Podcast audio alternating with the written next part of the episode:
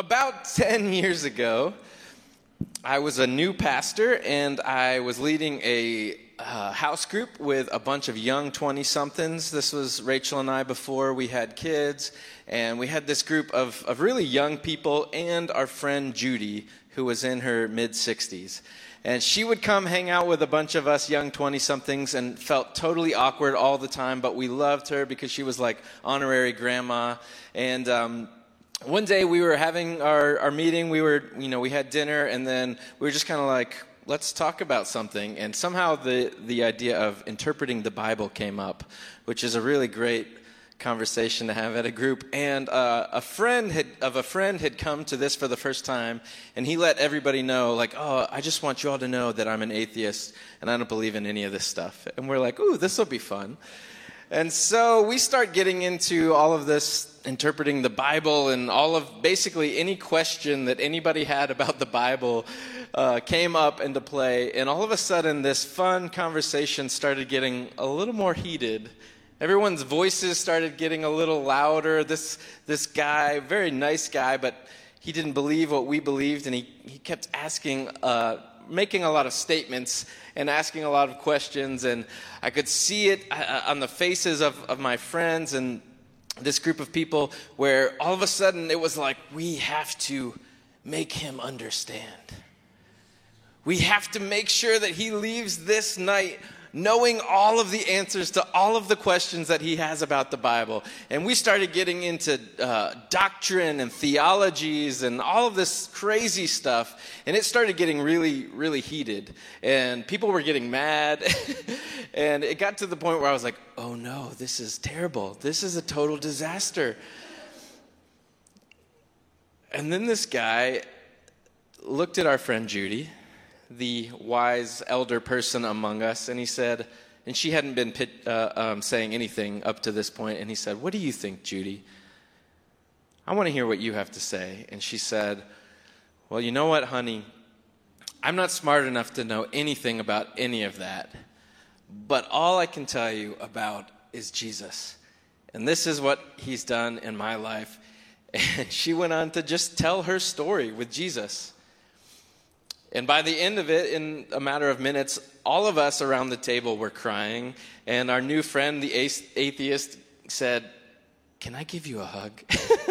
and he stood up and walked around the table, and, and him and Judy hugged. And it was this amazing, sweet moment.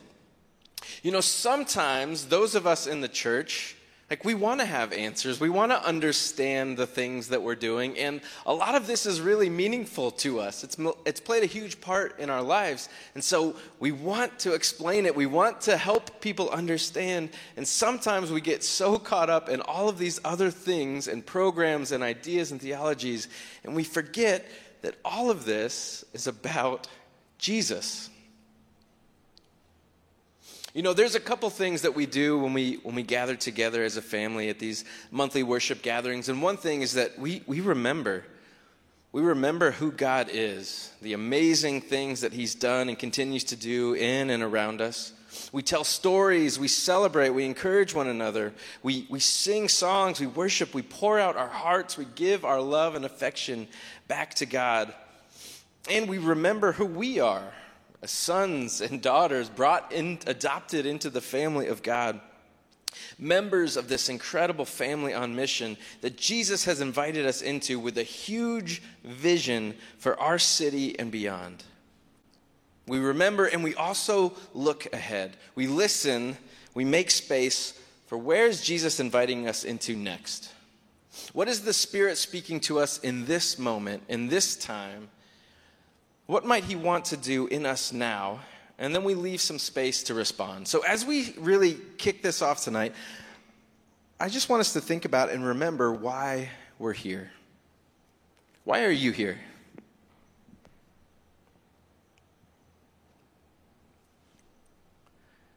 Should we do open mic night and just make a. No, I'm not, I'm, I'm not going to do that to you. Um, but it is important for us to remember why we're even a part of this. And I, and I would guess that there's probably a lot of different reasons that, uh, that we could give here. Some of us were like, I was just dragged here by somebody that I love, and so that's why I'm here. But my main guess is that we could put most of the reasons into two categories. It's either one, because you've had some kind of encounter with Jesus, or because you're looking for one. Because you've had some encounter with Jesus, or you're looking for one, you're waiting for it, you're, you're trying to find it. And maybe for a lot of us, it's a little of both. Because we continue to have encounters with Jesus over and over. Many of us have experienced the grace and the power and the mercy and the compassion of Jesus. We've, we've felt the acceptance of his family, the empowering, the, the transformation of our lives. And any other kind of life apart from that is just ruined for us. We'll never be the same, and we want to continue to lean into that reality. We were having dinner uh, this week with a new family that we're just getting to know, and I was out of the room and I walked in and, and I heard Rachel telling my story of encountering Jesus back in college. I think I've shared with a bunch of you before um, when I met Jesus in this alley late at night when I was in a really hopeless place. And I heard her telling my story, and it just shook me again at how crazy these moments that we, uh, that we have with Jesus, and how much that changed the trajectory of my life. And if you haven't experienced that, I bet that there is a longing inside of you. Um, and, and my hope, my belief is that you will have one of those experiences one day. You're going to have multiple ones of them because this is what Jesus does. He seeks us out, He finds us, He invites us into His family. This, I believe, is what we are all looking for.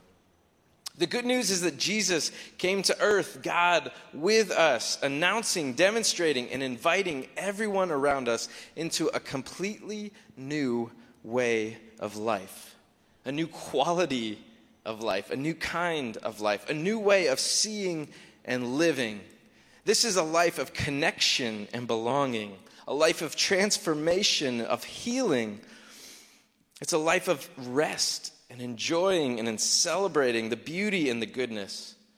And it's a life of open handed generosity and risky compassion with healing and justice, setting all things right. This is what Jesus came to do, and it's what we are invited to join him in. And so, what we're going to talk about tonight is how do we experience that life? This is really what we always talk about, by the way. it's not new. But specifically, us, uh, Vineyard Covington, this local church, this local expression, we've been reimagining life together for almost two years now. And I'm so glad that you're a part of this, by the way. Um, but what is our plan for walking this out? You know, our vision, we say, is to welcome people home to a family that is being transformed by the life and love of Jesus. This goodness cannot be contained and it spills out into the hearts, the homes, and streets of our city as we release the powerful peace, joy, hope, and love of the kingdom of God. It's a lot of words, as Joe tells me, but they're good words, right? It's a pretty good vision. I think it's compelling and it's really big. I mean, how do we do this? We're talking about the transformation of our city. We're talking about all of the lonely people around us being placed in a family, experiencing the transformation of Jesus. So, what's our plan? And this feels, this feels especially tough in the season of life that uh, the church in the West is in. There's a lot of people leaving. There's a lot of deconstructing going on. There is so much hurt and pain that the church has caused in the lives of people around us. There are so many questions, and a lot of people are not looking to the church anymore to find those answers. In that book that one of you got, uh, Beautiful Resistance, Jon Tyson asks, asks exactly that question. He says, Is there any hope for a church dealing with so much brokenness. There is hope because each generation of believers is given the opportunity to tell the story of Jesus through the local church. Regardless of the history, we get to put the brilliance of Jesus on display. So, what is the story that we are telling with our lives? Does our story point to Jesus? The disciples that we read about in the Bible, they were really a lot like us. They were regular people, maybe people that didn't have big expectations over their lives, uh, maybe people that others didn't think were going to really amount to much either. But they all had an encounter with Jesus that sent them on a completely different journey that has been multiplying and changing the world for 2,000 years. So, how did they do it? What did Jesus actually tell them to do? We're going to look at a passage from Matthew 28 uh, this is verses 16 through 20. If you have it and you want to turn to it, we'll also have it on the screen tonight. Um, but this is right after Jesus, their teacher, their friend, the one that they had left everything, they'd left all of their former way of life to follow him. All of their hopes had been placed in him. And they had seen him be executed by the state. He was dead, and then he came back to life. Anybody ever seen that happen? Barry? Oh, okay. I was hoping. I've heard stories. He was dead and he came back to life. This is crazy, but this is the this is the um, scene that we're jumping into. And he uh, he actually met with the, the women first because they were there at the at the tomb. And he said, "Go tell all my other friends, my followers that are hiding, to come meet me on this mountain." And this is what we read. I love the way the message version really brings us to life. Meanwhile, the 11 disciples were on their way to Galilee, headed for the mountain that Jesus had set for their reunion. The moment they saw him, they worshiped him. Some, though, held back, not sure about worship, about risking themselves totally. Jesus, undeterred, went right ahead and gave his charge God authorized and commanded me to commission you. Go out and train everyone you meet, far and near, in this way of life, marking them by baptism in the threefold name Father, Son, and Holy Spirit, and then instruct them in the practice of all I have commanded to you, uh, all I have commanded you. I will be with you as you do this, day after day after day, right up to the end of the age. What jumps out to you as you hear this read? Was there anything that was kind of highlighted on your heart? If you are familiar with this passage, um, the, the more literal translation and the, the more churchy way that most of us have probably been used to hearing it is go and make disciples of all nations. Make disciples of all nations, teaching them to obey all I've commanded you. And just a couple thoughts. First, most of us have been taught to think about discipleship as a class we go to as a, a system, a, a, program, a set of information, you know, the right things to think about God, and maybe some, you know, instructions for how to live. But, but most of it in our, our modern systems has been about getting the right information into our heads. What to believe about Jesus. And two, the idea of commands that we have to obey isn't particularly exciting for those of us in America who love our freedom and our independence, right? So just the idea of teach them obey, uh, commands that they have to obey is really off putting. But what I love about the message version that pops right out is this commission to train people in a new way of life that looks like Jesus, to instruct them in the practices that Jesus lived by and modeled. And this is the vision. This is what we mean when we say welcoming people home to a family that is being transformed by the life and the love of Jesus. It's not convincing people about certain beliefs. It's not arguing or, ha- or coming up with good answers. It's not about following a list of rules and do's or don'ts. The American author Annie Dillard said, How we spend our days is, of course, how we spend our lives. What we do all day ends up being the life that we live. So the big question for us is how are we spending our days?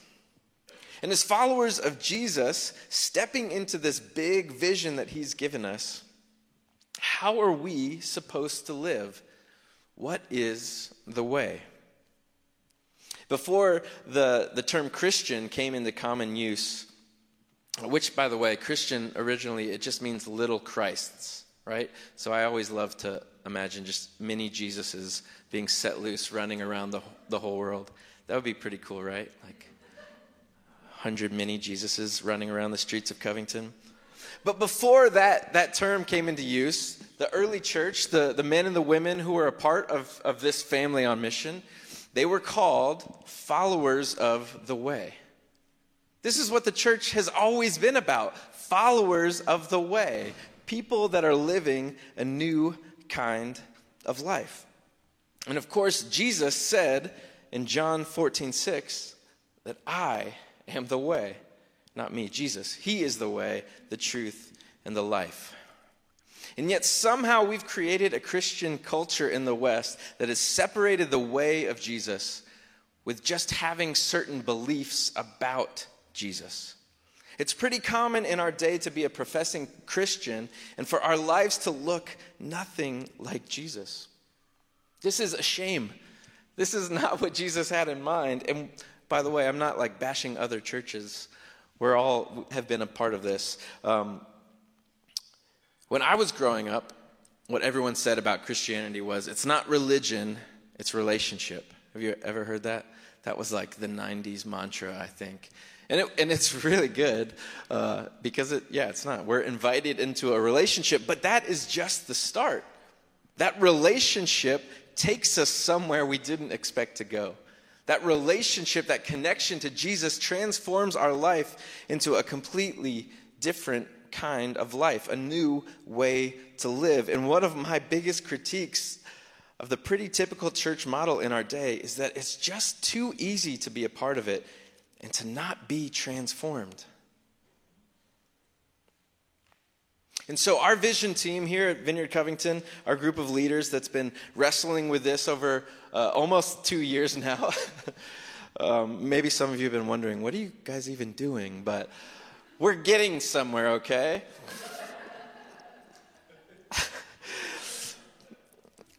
But this is the thing that we keep coming back to over and over. It's the thing that resonates with all of us and the thing that we feel like this is what Jesus is calling us to do to how we achieve our vision. This is our strategy, this is our plan for Vineyard Covington, and it's this developing a way of life we can invite the city into. Developing a way of life we can invite the city into. It's simple and yet it's really big. It's not a program, it's not a service or an event, although there are going to be lots of events to invite people to, mostly parties. We're going to throw a bunch of parties this year, by the way, guys. Ready for that? I'm super excited on Easter to pop a bunch of champagne bottles again with all of you. That was a highlight of mine.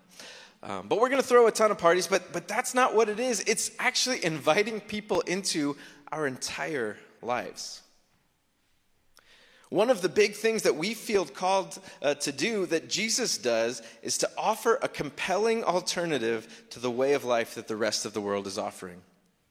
There should be something different about the way that we are living our lives because we have a relationship with Jesus.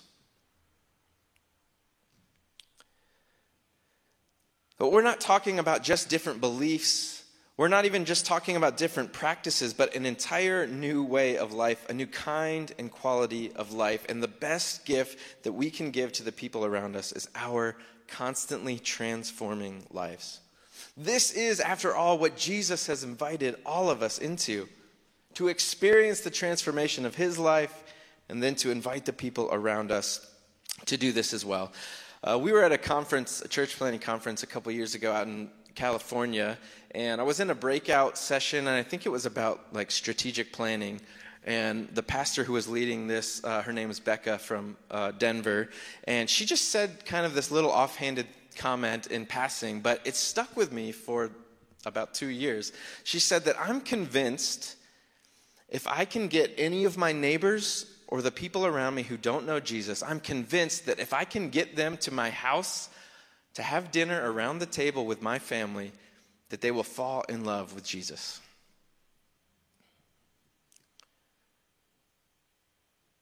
Do you feel that way about your life? Sometimes I'm a little scared of people coming to my house and seeing the craziness of my kids and running away. But if we are really doing this, then this is what's going to happen. As people come experience the way that we live, they should be able to see the beauty of Jesus in everything that we do. Okay, so a way of life we can invite the city into. There's so much to this, but I'm just cracking the surface tonight, okay? Over the next few months, we're going to continue to roll out parts of this, of, of what this looks like as we break this down. Um, we're going to talk a ton about our values as a church because this is really what a lot of this has to do with. This is about uh, the things that matter most to us that God has placed in us coming through in everything that we do. So we're not exactly talking about just doing a bunch of different things, but we're talking about everything we do doing it differently. Does that make sense? It's a completely new way of doing maybe the same things that we've already done. And I just want to encourage you that most of you are already doing this in a really awesome way. So this isn't like a bunch of completely new things that you've never heard of. Um, but we're going to talk about this more as this goes along. And we're going to work out the practicalities of how we do this in our house groups together. So if you aren't a part of a house group, uh, now is a really great time to join one uh, because that's where a lot of this, the specifics of, of each person, because there's a communal aspect to this and there's also an individual part. So if you're not in a group, come check that out. But tonight, I really just want to give us this framework for what we're talking about because uh, language creates culture. So, really, we want to give everyone a common language that we can use uh, as people of Vineyard Covington. That these are the goals of our way of life. And the way of life is the overall collection of our values, rhythms, and practices that form us into the image of Jesus and empower us to live that healthy, deep life of overflowing love together. So, these are the three goals that we're going to talk about with our way of life. One, be like, be with Jesus. I should read the screen. Become like Jesus. Do what Jesus did. Could you imagine a way of life where everything that you did, the way that you spent your time, the things that you did were centered around these three goals? Be with Jesus, become like Jesus, and do what Jesus did. Essentially, this is our plan for centering everything about who we are in our lives around Jesus. He is at the center and ultimately, it's about fruit. The things that flow out of the way that we live our lives should look like Jesus. And he made a lot of amazing promises, y'all, about what this is going to look like and, and what would happen when true followers centered and tethered their life to him.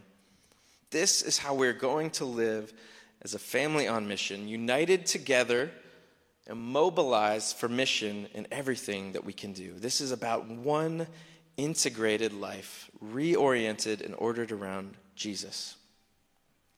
And this is how Jesus did it, by the way. I don't have time to quote the whole New Testament to you, although I want to right now. But you'll start to see this over and over. This is what Jesus said Come to me, and I will give you rest. Take my yoke, my way of living on you. Come and see, hang out with me, get to know me, experience me.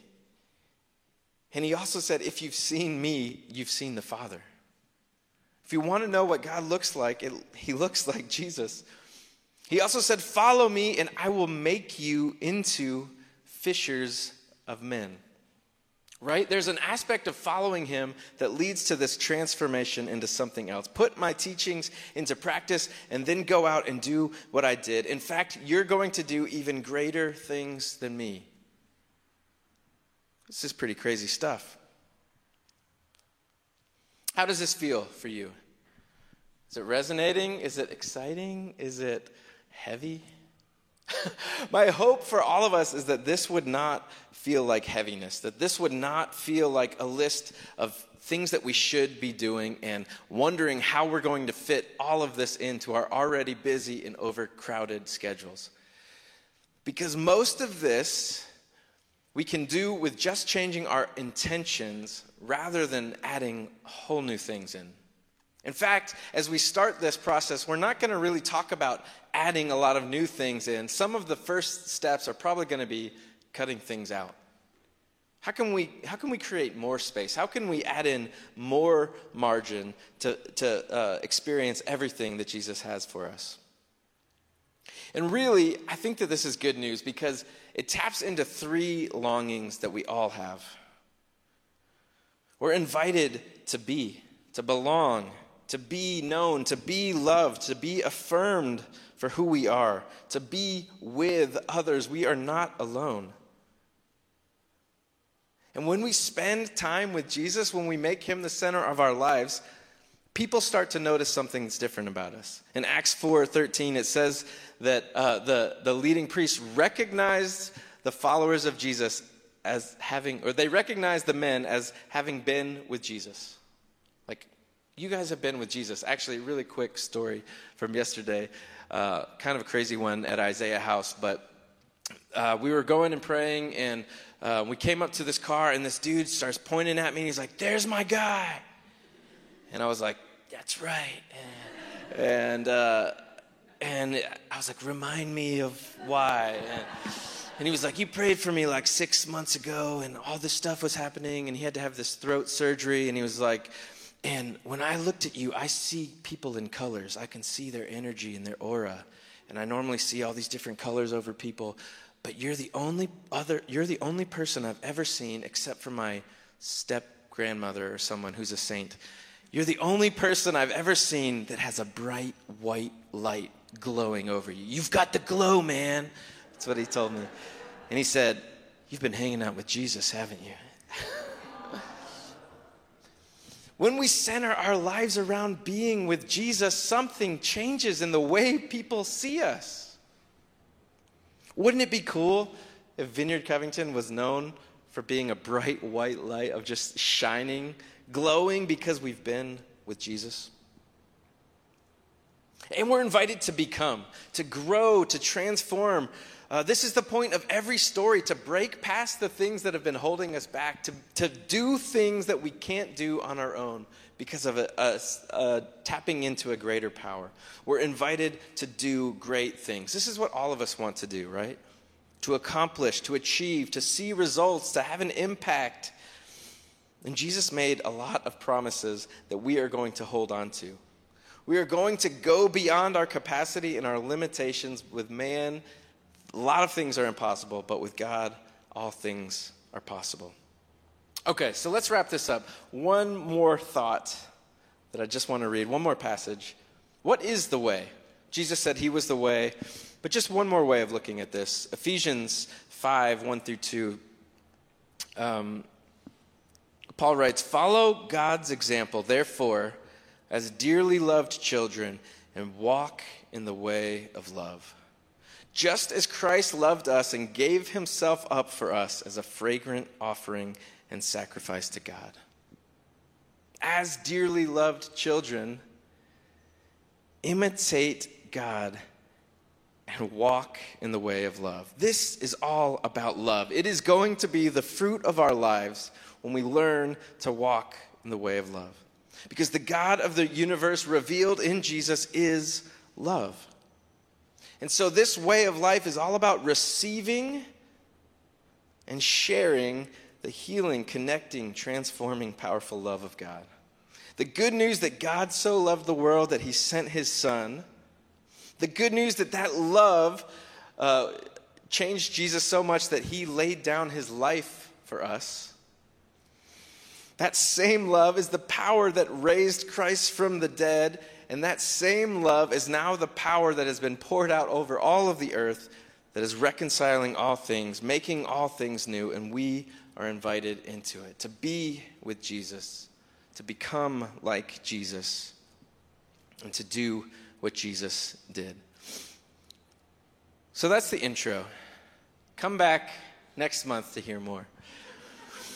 But I want to give just a little bit of time to respond to this. So, as you hear these three things, uh, there's three goals. What, which one resonates with you most? Is there one of these things that you just naturally lean towards? Being with Jesus? Becoming like the, the transforming part? Or the doing what Jesus did? See, my guess is that most of us tend to overemphasize one of these things at the expense of the others. And if we're just stuck doing all of these things for Jesus without being with Him, without experiencing His transformation, it's not going to go very well. And then, one other question What do you feel like Jesus might be inviting you into right now as a result? So, we're going to do a little group discussion time. We don't always do this together, but take take about 30 seconds and just think about those two questions, and then get into a group with three or four people around you and just answer these questions. Everybody share. This is going to have to go really rapid fire because I've been talking for a long time. Um, so, which one of these things do you are you most natural naturally lean toward? And then, which one do you think Jesus maybe is inviting you to step more into? So, go.